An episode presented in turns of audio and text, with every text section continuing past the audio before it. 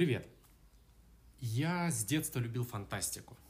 Когда я познакомился с наукой, то мой мозг был захвачен именно научной фантастикой. Чем больше я изучал вообще в целом физику, я понимал, что наука в целом даже интереснее, чем так называемая научная фантастика.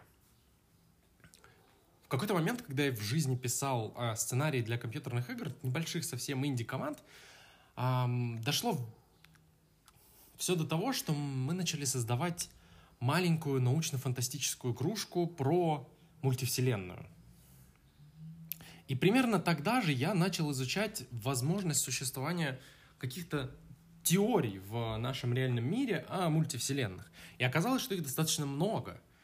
Их много разных. Ну, конечно же, проверить на данный момент их все мы не можем. Хотя некоторые мультивселенные, некоторые гипотезы мультивселенных используются для того, чтобы решать определенные задачи в физике. То есть фактически просто набор уравнений, который применяется к реальной физике и имеет какую-то предсказательную способность. И вот примерно с тех пор я сформировал и начал сформировать, наверное, свой взгляд на то, как устроен наш мир. А, конечно же, это не научный взгляд. Это просто скорее какое-то художественное представление о том, как наш мир может работать. Но это художественное представление помогает мне жить, помогает мне объяснять вещи, которые не может объяснить наука. Да, я не делаю на основе этих моих представлений о мире каких-то э, высказываний, я не, не говорю о том, как все реально устроено, и никого ни в чем не убеждаю. Это просто мое внутреннее ощущение, которое позволяет мне фантазировать, как когда я был маленьким мальчиком и фантазировал о том, как реальный мир устроен. Как я предполагал, о том, как работает все, что меня окружает. И в этом подкасте, наверное, я хочу поделиться своим впечатлением о том, как я понимаю определенную а, многомировую гипотезу, так называемую многомировую интерпретацию, но даже скорее своим вот взглядом на нее. А, наверное, в первую очередь потому, что этот взгляд, он не подходит для написания сценариев, для создания какой-то художественной истории. И этим он особенный, а, как мне кажется. Если брать любую другую многомировую интерпретацию, как в Рике и Морте, то можно создать бесконечное количество историй. Раз в этом мире может произойти абсолютно все, что угодно. В той многомировой интерпретации, которую я понял и построил у себя в голове, все гораздо скуднее, сложнее. Но от этого, как мне кажется, мультивселенная не становится менее интересной. И есть ощущение, ввиду того, что у меня мало знаний физики, что такая интерпретация похожа на реальность. Наверное, потому что реальность хоть и интересна, но ее задача быть предсказуемой, как мне кажется. Ну, задача физики быть... Эм, иметь способность объяснять реальность. А наша физика пытается как раз и сделать все возможное, чтобы реальность была максимально детерминирована, ну или просто хотя бы предсказуема, хотя бы немножечко. И там многомировая интерпрета... интерпретация, с которой столкнулся я, наверное, максимально объясняет все, что только можно. С чего бы начать? На самом деле попытка объяснить возможность мультивселенной родилась не просто так, а родилась в реальной физике из-за того, что у нас, э, я не знаю, в нашей вселенной, в реальной, в которой мы живем, и за пределы которой мы не можем посмотреть, есть определенные параметры, которые мы не можем объяснить ничем, кроме как какими-то постоянными. Скорость света, я не знаю, там масса частиц и так далее. Эти параметры настолько точны, а, насколько мы смогли их вычислить. Но при этом они подтверждаются в тысячи разных э, экспериментов. Но проблема не в этом. Проблема в том, что если мы построим э, симуляцию компьютерную и запустим со всеми типами параметрами, то Вселенная вроде как будет вести себя так, как мы хотим. Конечно, симуляции проверяют только отдельные э, части нашей Вселенной, отдельные ее аспекты. Но стоит поменять хоть немножко любой из параметров, любую массу частицы или ее заряд, хотя бы немного, весь мир начинает разваливаться. То есть на, на, находятся такие интересные кейсы, что если поменять заряд электрона, то Вселенная, в принципе, просто распадется или обратно коллапсирует, там, в зависимости от того, как мы поменяем. То есть частицы не будут соединяться, или наоборот будут соединяться слишком активно, из-за чего не будут образовываться другие частицы, такие как атомы, например. И так далее. И мы получаем, что жизнь мы получаем такую интересную ситуацию, что жизнь, в принципе, в такой вселенной не могла возникнуть. Даже звезды могли не, возникнуть. Любопытно. Почему мы живем во вселенной, в которой все настолько точно настроено, что в ней появилась жизнь и такая сложная организация? Странно это выглядит. И вот одно из решений этого вопроса это как раз многомировая э, гипотеза, что у нас есть много разных вселенных, в каждой из которых есть немножечко свои параметры. А мы живем в той, которая допустила просто возможность возникновения жизни. Ну, представим, происходит нечто под названием Большой взрыв, условно, опять же, гипотез тоже много разных. И возникло много-много вот этих вот шариков наших вселенных, в каждой из которых немного разные параметры. И те вселенные, где параметры были такими, что Вселенная либо мгновенно вся расползлась на абсолютно равномерное пространство, либо в другом, где она просто солопнулась мгновенно обратно. Они просто, ну как, там жизнь не может появиться, не может начать рассказывать и изучать э, саму себя. А во Вселенной, где живем мы, такое возможно, и поэтому мы задаемся такими вопросами. Звучит логично, проверить на данный момент невозможно. Но вот вопрос, а что было до Большого Взрыва?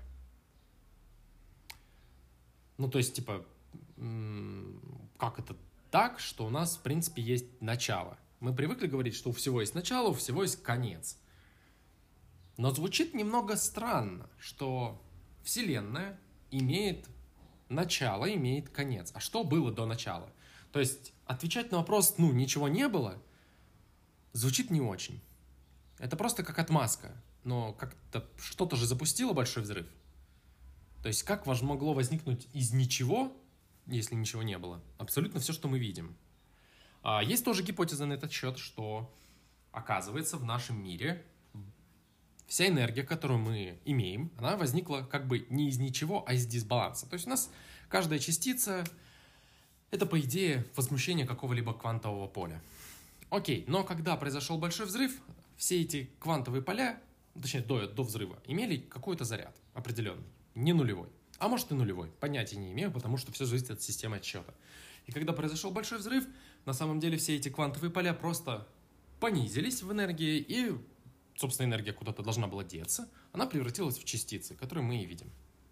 То есть технически поля все были ровными, абсолютно ничего не предвещало, затем в какой-то точке возникло спонтанное э, возмущение, которое начало влиять на все остальные поля, и как бы мы получили большой взрыв. Звучит тоже не очень, особенно э, как я это рассказываю. Но почему вообще все было спокойным? Как так произошло? А, слышал тоже интересную гипотезу, что наша Вселенная циклична, а, произошел большой взрыв, Вселенная живет, материя потом начинает абсолютно равномерно распространяться, потому что, ну, как бы тепловая смерть Вселенной, все дела. А если все равномерно распределилось, то значит все квантовые поля пришли снова в спокойствие. Да, не вспоминаем про то, что есть виртуальные частицы, квантовые флуктуации, которые колеблют эти поля, как бы. Может быть, в момент тепловой смерти Вселенной и эти квантовые флуктуации тоже завершатся. Непонятно. А, но затем, по идее, эти квантовые флуктуации должны стать настолько редкими, чтобы снова всколыхнуть ко все поля разом, и мы получим новый большой взрыв. Звучит в целом лучше. По крайней мере, что вся наша Вселенная циклична, и какой цикл мы переживаем сегодня, непонятно. И определить, наверное, мы в целом и не можем. А, раз уж все квантовые поля успокоились в момент э, тепловой смерти Вселенной, наверное, все. Но сюда возникает второй вопрос который очень часто любят задавать э, люди, которые не очень понимают, как вообще так может быть, что Вселенная была размером с точку, а потом увеличилась и продолжает расширяться. Здесь тоже есть интересный взгляд, э, что он может быть... Мы, при, мы привыкли действительно говорить о том, что растягивается пространство, но как внутри черной дыры э, возможно движение относительно наблюдателя, который падает в черную дыру, только за счет того, что он двигается как бы по пространству. Но пространство само затягивается внутрь черной дыры. Возможно, здесь происходит примерно такая же ситуация, что э, пространство в принципе может все время растягиваться. То есть, может быть, оно не может не растягиваться вообще. Понятия не имею, как эту гипотезу можно еще объяснить. Но то, к чему я все это веду, наверное, это попытка объяснить все эти аспекты, которые мы видим, включая еще один. Еще один аспект — это время. Со временем во Вселенной интересная ситуация. Оно может замедляться, оно может чуть ли не останавливаться на границе чер с горизонтом событий у черной дыры. И при этом время и вся Вселенная могут быть отзеркалены. То есть у нас есть такая штука, как CPT, симметрия. То есть если у частиц поменять заряд, их развернуть полностью в обратном направлении в пространстве э, и обратить обратно во времени, если я про все правильно понимаю, то есть частицу полностью отзеркалить, э, мы получим движение как бы частицы в обратном направлении во времени. То есть э, законы физики не поменяются, все будет нормально. Звучит логично, на практике я, честно говоря, не видел, чтобы кто-то прям проверял эту гипотезу на 100%. Конечно же, да, это то, что сейчас нельзя нарушить. То есть вроде бы как, если мы сейчас все это провернем, эм, то все, все законы физики будут работать обратно. Соответственно, все обратные, э, все предыдущие симметрии, которые были в нашем мире, CP, PT, CT, по-моему, там их несколько вариаций было разных, они все в свое время нарушились.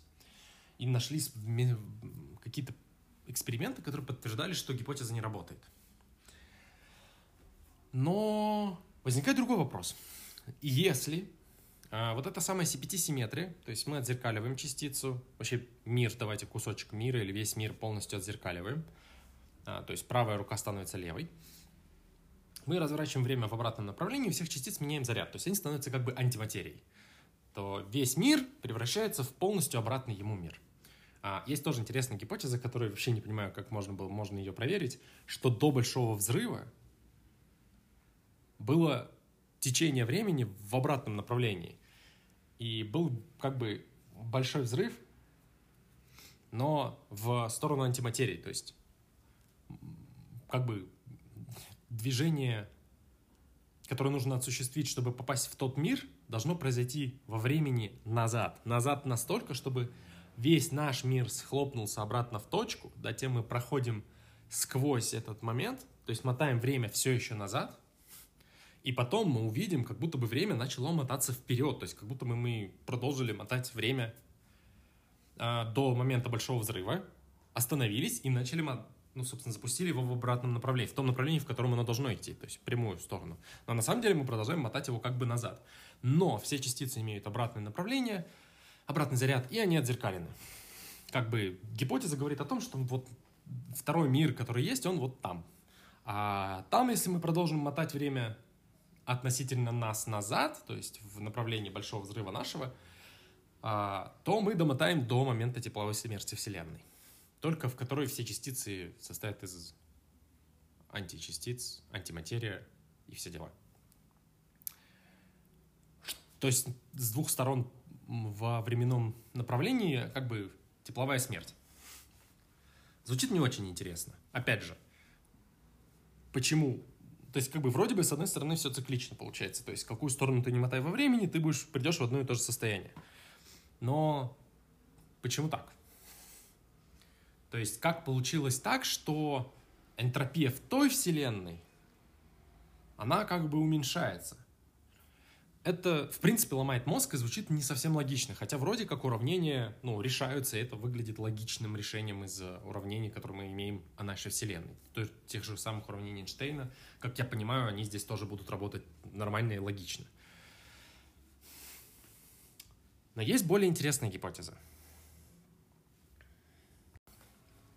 А что если движения во времени в целом нет.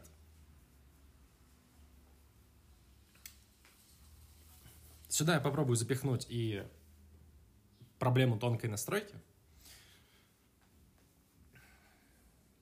Есть в квантовой м, теории интересная тоже гипотеза, что даже не гипотеза, наверное, я видел даже некоторые уравнения, которые плохо понял.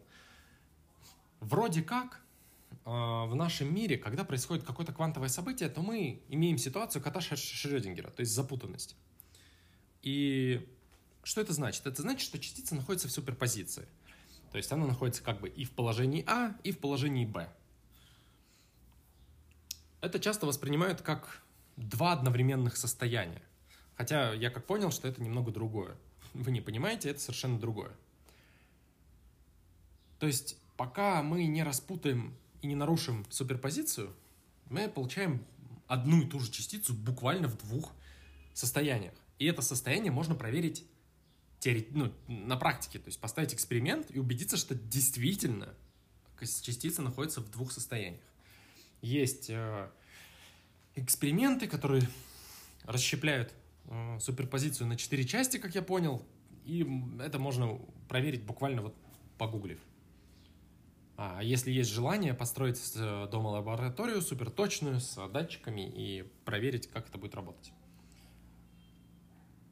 Так вот, Эм, в некоторой научной фантастике очень часто представляют а, эту суперпозицию как расщепление а, мира целиком при каждом квантовом событии, а чаще удобнее для художественного вида при каждом решении. То есть представим мы, что человек решает ехать сегодня на маршрутке, хотя мог бы поехать на такси. У него есть одинаковый шанс, он просто выбрал. И вот как бы в этот момент Вселенная расщепляется на две, в которой он поехал на такси и в которой он поехал на маршрутке. А, если говорить про более квантовый уровень, то происходит, когда какое-нибудь квантовое событие, э, это нужно отдельное определение гуглить, я не знаю, сталкиваются частицы, одна запутанная, одна нормальная, то Вселенная полностью расщепляется. Мы получаем две Вселенных в полностью разном состоянии. Но полностью разное состояние определяется набором всех состояний частиц. А технически, конечно, все проще выглядит. Если кто знает, как работают хэши, то, я думаю, вы понимаете. У нас есть одна вселенная, в которой абсолютно весь тот же набор а, квантовых частиц, что и во второй, но отличается только вот, что в одном месте частица условно там распалась на две, а в другом на три. Все. Вся разница. Хотя технически мы имеем две абсолютно разные Вселенной. И каждое такое квантовое событие в каждой точке Вселенной порождает такое расщепление. В итоге мы имеем гигантское дерево разных вариаций. И, например, на основе этой гипотезы есть э, и существует мультик Рик и Морти, где вселенных огромное количество, они все в какой-то момент расщепились, ты можешь между ними путешествовать. Как между ними путешествовать в реальности, мы понятия не имеем. Но теория не лишена смысла. А, запутанность весьма интересная тема, и когда-нибудь, когда я стану доктором наук по физике, я вам о ней подробнее расскажу, но что имеем? А, что предлагает гипотеза, с которой столкнулся я, которая мне очень сильно нравится? Идея заключается в том, что мы, люди, воспринимаем время не совсем так, как оно и происходит в физике. То есть, что такое прямо сейчас? Вот прямо сейчас, 9 секунда, 10, 11, то есть прямо сейчас как бы для меня нет. Мы еще и как вид обнаружили, что наш мозг воспринимает сейчас с не, неплохим таким запозданием. То есть момент сейчас для нас действительно размыт. Есть, есть документы, есть эксперименты, я вам все покажу. Главное, погуглите. А, выясняется, что как бы мы не можем определить точный момент сейчас. Мы живем как бы слегка в прошлом. Даже свет, который приходит к нам в глаза, он, ему нужно время, чтобы прилететь. Не говоря уже о том свете, который мы видим из другой галактики. То есть он прилетает к нам в глаза, этот свет, который мы видим, я не знаю, отраженным от стены, проходит э, сквозь хрусталик, фокусируется на сетчатке, возбуждает там светочувствительные клетки. те отправляют сигнал по нейронам в мозг, там запускается волна реакции, абсолютно огромная волна, которая смешивается с другими сигналами, с других органов чувств. И после этого мы можем осознать э, какой-то момент сейчас. И только если мы задумаемся о том, как он воспринимается. Но физика этикета все не так. В физике нет как такового наблюдателя в этих формулах. То есть, да, как бы в теории относительности без наблюдателя вообще никак, но фактически, когда мы смотрим на частицы, мы можем просчитать каждый момент. И технически в реальности получается, исходя из рассуждений, которые я выше привел, что каждый момент человека, если взять его условно жизнь и нарезать в виде каждой секунды или каждой, я не знаю, каждого отрезка времени в виде какого-нибудь планковского времени, например – то получается, что каждый этот момент человек воспринимает как сейчас. То есть у человека, в принципе, нет момента, когда бы он воспринимал свою жизнь как будущее, прошлое. У него каждый момент сейчас. Звучит не очень логично, с одной стороны. А с другой стороны, на самом деле, офигенно как логично. И как нам тогда относиться ко времени? То есть, ну, что такое время? И здесь многомировая интерпретация мультивселенной, о которой я говорю, предлагает интересный взгляд. А что если времени в принципе нет, и время — это то, как мы воспринимаем а, изменения нашего сознания? Что это значит? Это значит, что, допустим, частицы уже существуют во всех возможных состояниях. А, представим это как кинопленку. То есть мы видим на пленке каждую, каждую, каждую частицу. И мы видим, что на этом кадре частица э, рядом с другой частицей. Но мы типа не знаем, в каком направлении она будет двигаться. Пока не посмотрим на следующий кадр. Пока мы не попробуем посмотреть на динамику. Если мы начнем двигать все в обратном направлении, то есть мы будем просто перед, смотреть на предыдущий кадр, мы получим как раз-таки полностью рабочую физику, которая как раз и работает в обратном направлении. Единственное, что, когда мы будем мотать в обратном направлении, то есть двигать кадры, смотреть по очереди, мы обнаружим разницу. То есть сейчас что такое заряд? Опять же, это гипотеза, я объясняю не очень точно, но чтобы было примерно понятно. Когда мы смотрим кадры в том порядке, в котором нам, людям, привычнее, то есть по движению время вперед, мы видим, что заряды всех частиц, ну, условно положительные. Те, к которым мы привыкли, я не знаю, там, у электрона отрицательные. То есть, как бы заряд э, сохраняется, для, для нас как бы выглядит, что ну, он единый. Был у электрона отрицательный заряд и был. А на кадрах это разница между текущим кадром и предыдущим. Она отрицательная, она отрицательная, она отрицательная. И вот настолько-то. Когда мы будем мотать в обратном направлении, эта разница будет уже положительная. То есть, ну, опять же, если мы из А вычитаем Б, мы получим одно число. Если мы из Б будем вычитать А, мы получим другое число. Но с зарядами другая тема. Но как бы идея примерно та же. Заряд мы поменяли. И когда мы будем мотать в обратную сторону, из-за того, что мы кадры смотрим, как бы, ну, они плоские, мы их двигаем в одной плоскости на самом деле, когда мы смотрим на кинопленку. То есть возьмите вот эти слайды кинопленки, э, кадры, кадры, нарезку, и мотайте. Мы их двигаем как бы в одном направлении, лево-право.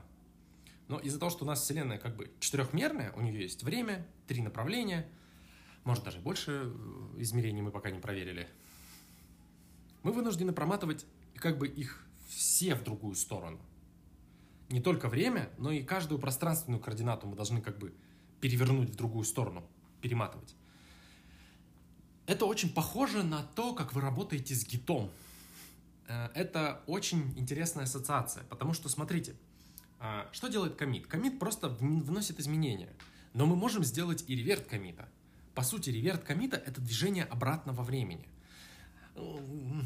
очень своеобразная, но когда мы применяем операцию отмены какого-нибудь комита, reset, например, мы, по сути, должны применить все, что делает комит, но полностью ревернуть. То есть те строчки, которые он удалил, мы должны добавить обратно. Те строчки, которые он добавил, мы должны удалить.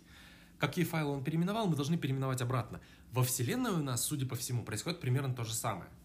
И каждый момент времени, единственное, что я не понял, это слепок всей Вселенной, то есть абсолютно полное состояние Вселенной, но, допустим, одна частица сдвинулась. Либо это буквально одно изменение, которое мы воспринимаем э, как полное состояние Вселенной, то есть как в ГИТе это сделано. То есть как бы мы, когда смотрим на комит на самом деле, и когда пытаемся на него переключиться, это же две разные вещи. Когда мы смотрим на комит, мы видим набор изменений, потому что гид его так хранит. Но когда мы переключаемся на комит, мы видим полное состояние а, всей вселенной, нашего проекта, а, в тот момент, когда этот комит был применен.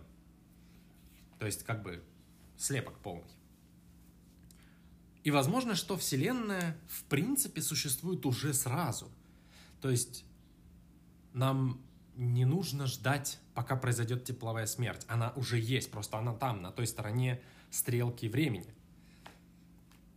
И в этом смысле а,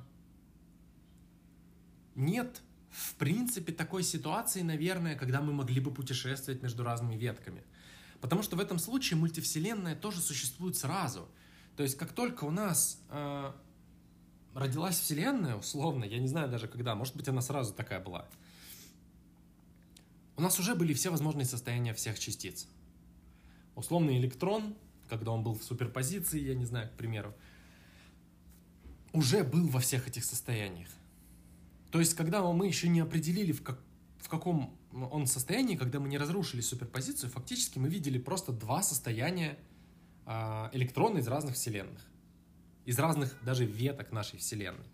То есть, это настолько много э, измеренительная система. То есть, у нас четыре измерения мы привыкли, а в такой мультивселенной их бесконечно много. Бесконечно много веток и веток над ветками.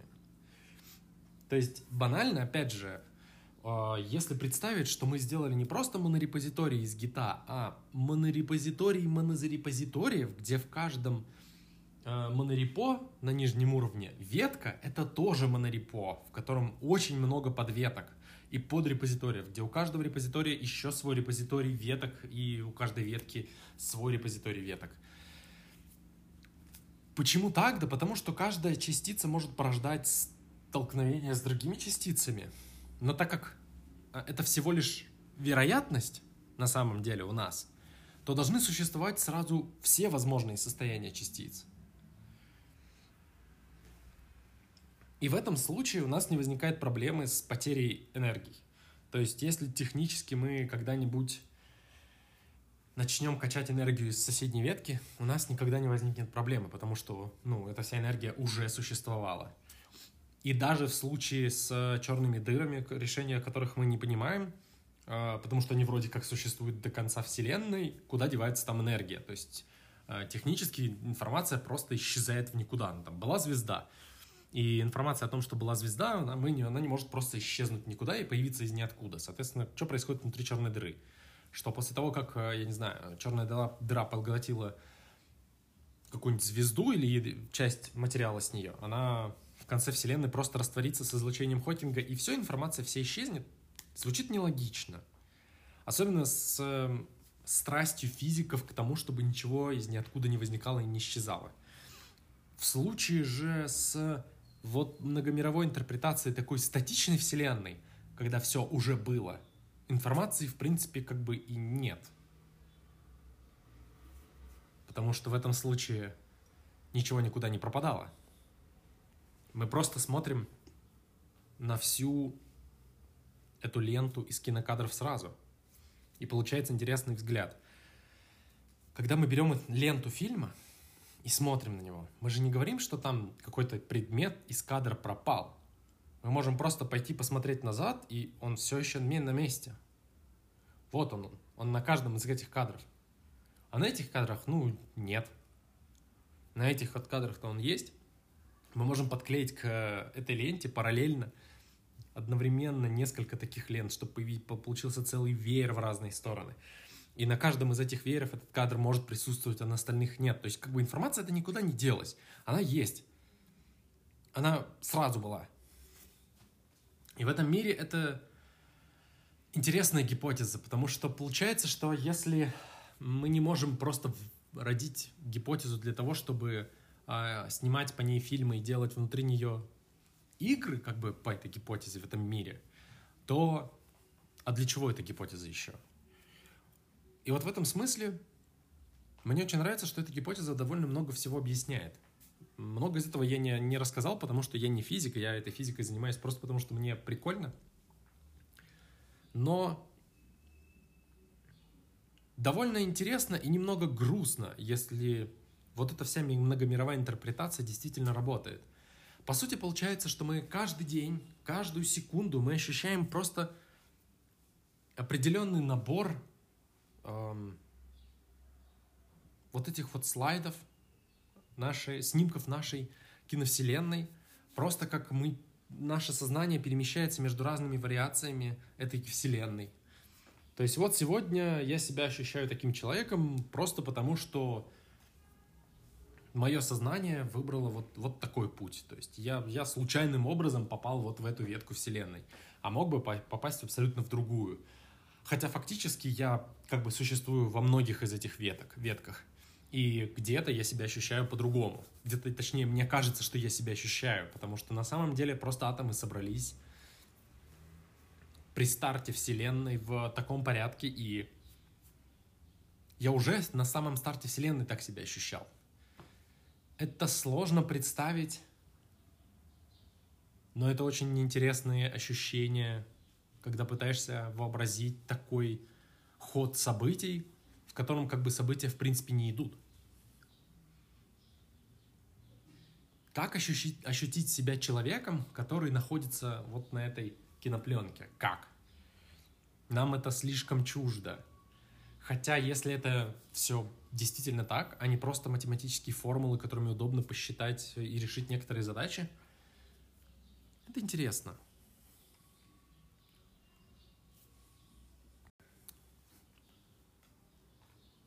И все-таки я прошу не относиться к тому, что я сейчас рассказал с какой-то научной достоверностью. Хотя если ко мне в комментарии придут люди, которые действительно разбираются в науке, а не как я, и шарят в многомировой интерпретации, и готовы мне помочь с подготовкой видеоролика на эту тему, о, это будет очень круто.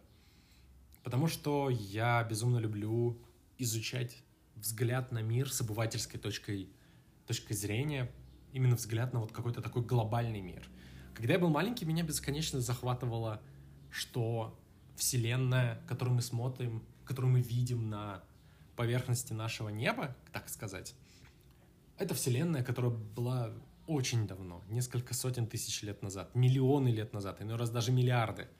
То есть мы буквально видим прошлое. Тогда мне еще не удавалось даже представить, как такое возможно, что свет имеет скорость, что все, что мы видим, это все лишь отпечаток, какая-то фотка с неба. Сегодня мне очень нравится чувствовать себя тем маленьким мальчиком, когда я изучаю а, такую научно-популярную вариацию физики. Потому что все-таки, наверное, формулы — это не то, чем я хотел бы заниматься каждый день. Это не то, о чем я думаю. Хотя, вероятно, это гораздо интереснее, потому что с помощью формул ты можешь задавать себе гораздо более глубокие вопросы. И, возможно, находить более интересные неожиданные ответы, как те же кротовые норы, которые очень хорошо объяснены э, с точки зрения теории, они бывают разных типов, хотя на практике мы ничего подобного не видим. Но рождать фильмы и книги по ним писать, еще и подтвержденные теоретически, это, это интересно. Всякие теоретические штуки вроде пузыря Алькубьера, который позволяет путешествовать через пространство с скоростью, которая как бы выше скорости света, при этом не нарушая законов физики. Это интересно. Будет ли это реализовано, другой вопрос. И, наверное, вот такая теоретическая обывательская физика для меня это хороший способ разгрузить голову и вот так по-детски просто помечтать, оторваться от того, чем я занимаюсь в обычной жизни. Поэтому, наверное, я просто предлагаю не, не критиковать, не, практи... не корректировать людей, которые таким образом мечтают и расслабляются, наверное. А попробовать оценить такой взгляд на мир и на физику больше как какой-то художественный взгляд. А, когда сценаристы пишут а, историю для нового фильма, как, например, «Интерстеллар», они же не берут научно достоверные факты и используют только их, потому что тогда бы мы в фильмах показывали только то, что возможно в жизни, и не более.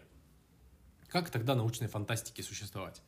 Научная фантастика — это как раз когда сценарист допускает, что одна из научных идей возможна, или даже не научных идей, но пытается обложить ее и как-то объяснить с точки зрения науки. Ради интереса, ради того, чтобы люди могли помечтать. Может быть, кто-то, кто увидит тот же «Интерстеллар» или уже увидел, а, хотя он во многом не научный, во многих местах на самом деле, а чисто сценарно красивый, сюжетно интересный. Может быть, это фильм кого-то вдохновил на изучение физики, когда он узнал о том, что остальные части этого фильма достаточно хорошо продуманы с точки зрения теоретической физики и имеют под собой обоснование, формулы, что над ним работал действительно Нобелевский лауреат по физике, который разбирается в этих вопросах. И это круто, потому что мир получит еще одного физика, который будет разбираться в науке и в том, как устроен наш мир. Может быть, когда-нибудь я доберусь до этой темы, и буду заниматься этим полноценно, но, скорее всего, тогда я перестану заниматься программированием. И буду, скорее всего, писать говнокод э, для физических формул, терминов и запускать это все где-нибудь на кластере. Потому что зачем нужен хороший код, если не только решать какие-то задачи. Но, возможно, этого и не произойдет. Возможно, я буду всегда просто восхищаться людьми, которые занимаются физикой делают удивительные фильмы и выпускают на YouTube бесконечно интересные видосы, которые я могу смотреть часами. Мне кажется, что людям полезно интересоваться устройством мира. Я этим занимаюсь практически каждый день. И желаю вам приятного дня, если вы смотрите это днем. Но вообще просто приятного времени суток, фразу, которую очень многие не любят. Ладно, всем пока.